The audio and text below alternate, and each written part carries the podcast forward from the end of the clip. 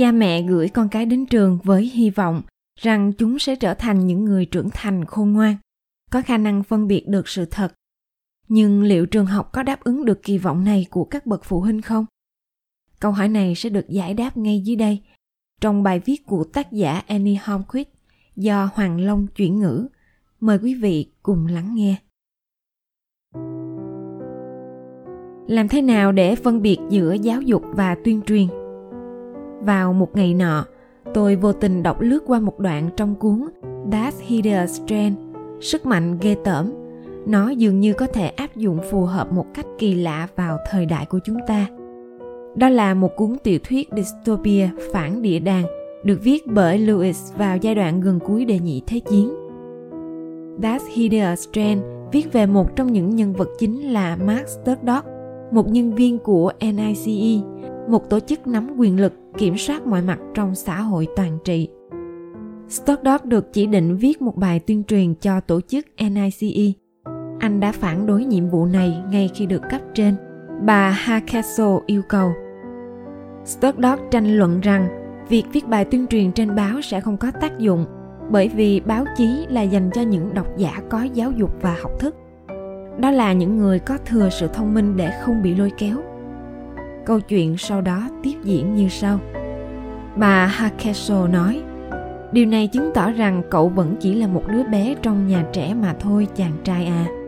Cậu vẫn chưa thể nhận ra đây là một con đường vòng hay sao? Ý bà là sao? Cậu thật là ngốc. Chính những độc giả trí thức thì mới dễ bị lừa dối chứ. Tất cả những khó khăn của chúng ta là đến từ những tầng lớp khác. Có khi nào cậu thấy một người công nhân tin vào những điều mà một tờ báo viết không? Họ sẽ coi tất cả những điều trên báo hiển nhiên là tuyên truyền và đều bỏ qua tất cả các bài xã luận. Họ mua tờ báo chỉ vì muốn coi kết quả bóng đá và một vài đoạn nhỏ viết về những cô gái rơi xuống từ cửa sổ hoặc những tin tức về xác chết được tìm thấy trong khu căn hộ cao cấp nào đó. Họ mới chính là vấn đề của chúng ta. Chúng ta cần phải cải tạo lại họ. Nhưng với những người có học thức thì khác chính là những người đọc các tuần báo trí thức. Họ không cần phải được cải tạo. Họ đã đáp ứng mọi yêu cầu của chúng ta rồi. Họ sẽ tin bất cứ thứ gì. Sau khi đọc được đoạn văn này, tôi không thể không nghĩ về việc có bao nhiêu người dân hoa kỳ suy nghĩ giống như Sturdock. chúng ta được thuyết phục rằng giáo dục chính là liều thuốc đặc trị bách bệnh. Và nếu như toàn bộ xã hội chỉ cần đơn giản nâng cao trình độ học vấn lên thì chúng ta sẽ không có nhiều vấn đề phải lo nghĩ. Nhưng nếu việc giáo dục ấy được thực hành theo cách bà hakaso đã ngụ ý trong trích đoạn phía trên để che mắt công chúng trong xã hội, hoặc có lẽ chúng ta nên bàn luận về chủ đề, thế nào là giáo dục? Bạn thấy đó, rõ ràng là có sự khác biệt giữa cái mà chúng ta gọi là giáo dục và cái mà bao hàm giáo dục thực chất.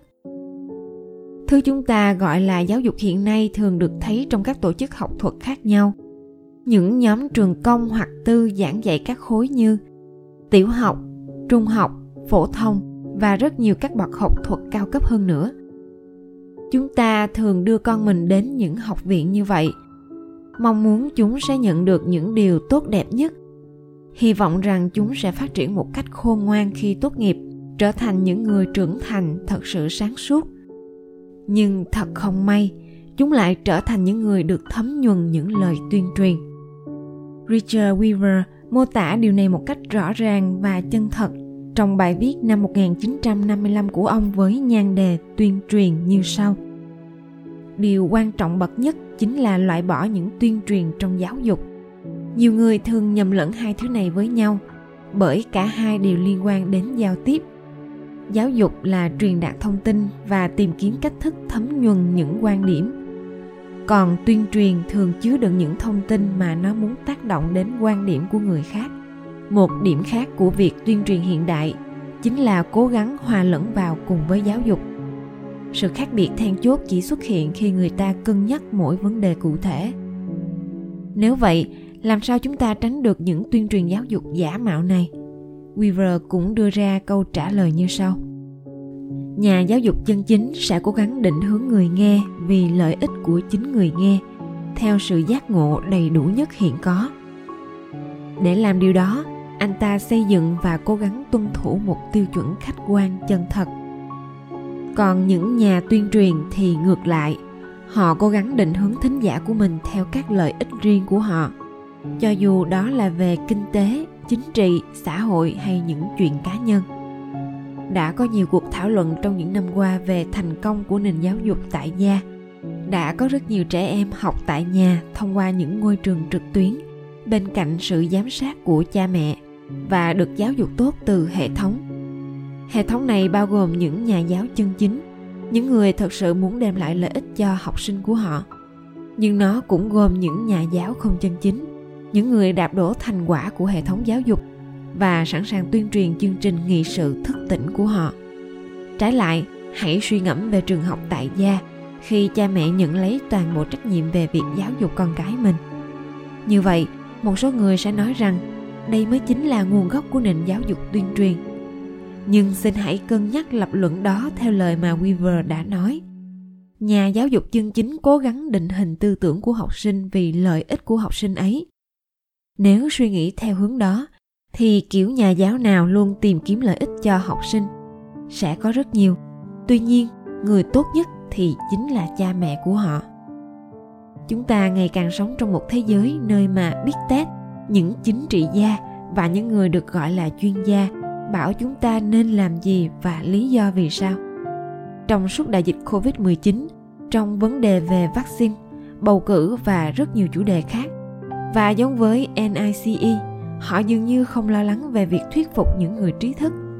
Hơn thế, họ lo lắng về những người đã được giáo dục thực sự, những người mà họ đóng khung là công nhân, những người mà không có công việc thuộc về lĩnh vực tinh hoa hoặc những người chưa bao giờ học ở những ngôi trường ưu tú nhưng đã được đào tạo bởi những nhà giáo chân chính và bởi những người luôn mong muốn họ theo đuổi sự thật đây là điều mà chúng ta nên hướng con mình tập trung vào không quan trọng là chúng có thể có những công việc danh giá hay có thể giao lưu với quý tộc hay không vấn đề là chúng có khả năng phân biệt được điều gì là tuyên truyền và điều gì là giáo dục thực chất hãy dạy con quý vị hiểu và yêu sự thật con quý vị sẽ vô cùng yêu quý vị và những người dân Hoa Kỳ khác cũng vậy.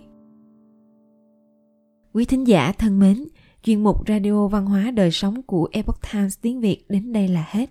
Để đọc các bài viết khác của chúng tôi, quý vị có thể truy cập vào trang web e itviet.com. Cảm ơn quý vị đã lắng nghe, quan tâm và đăng ký kênh. Chào tạm biệt và hẹn gặp lại quý vị trong chương trình lần sau.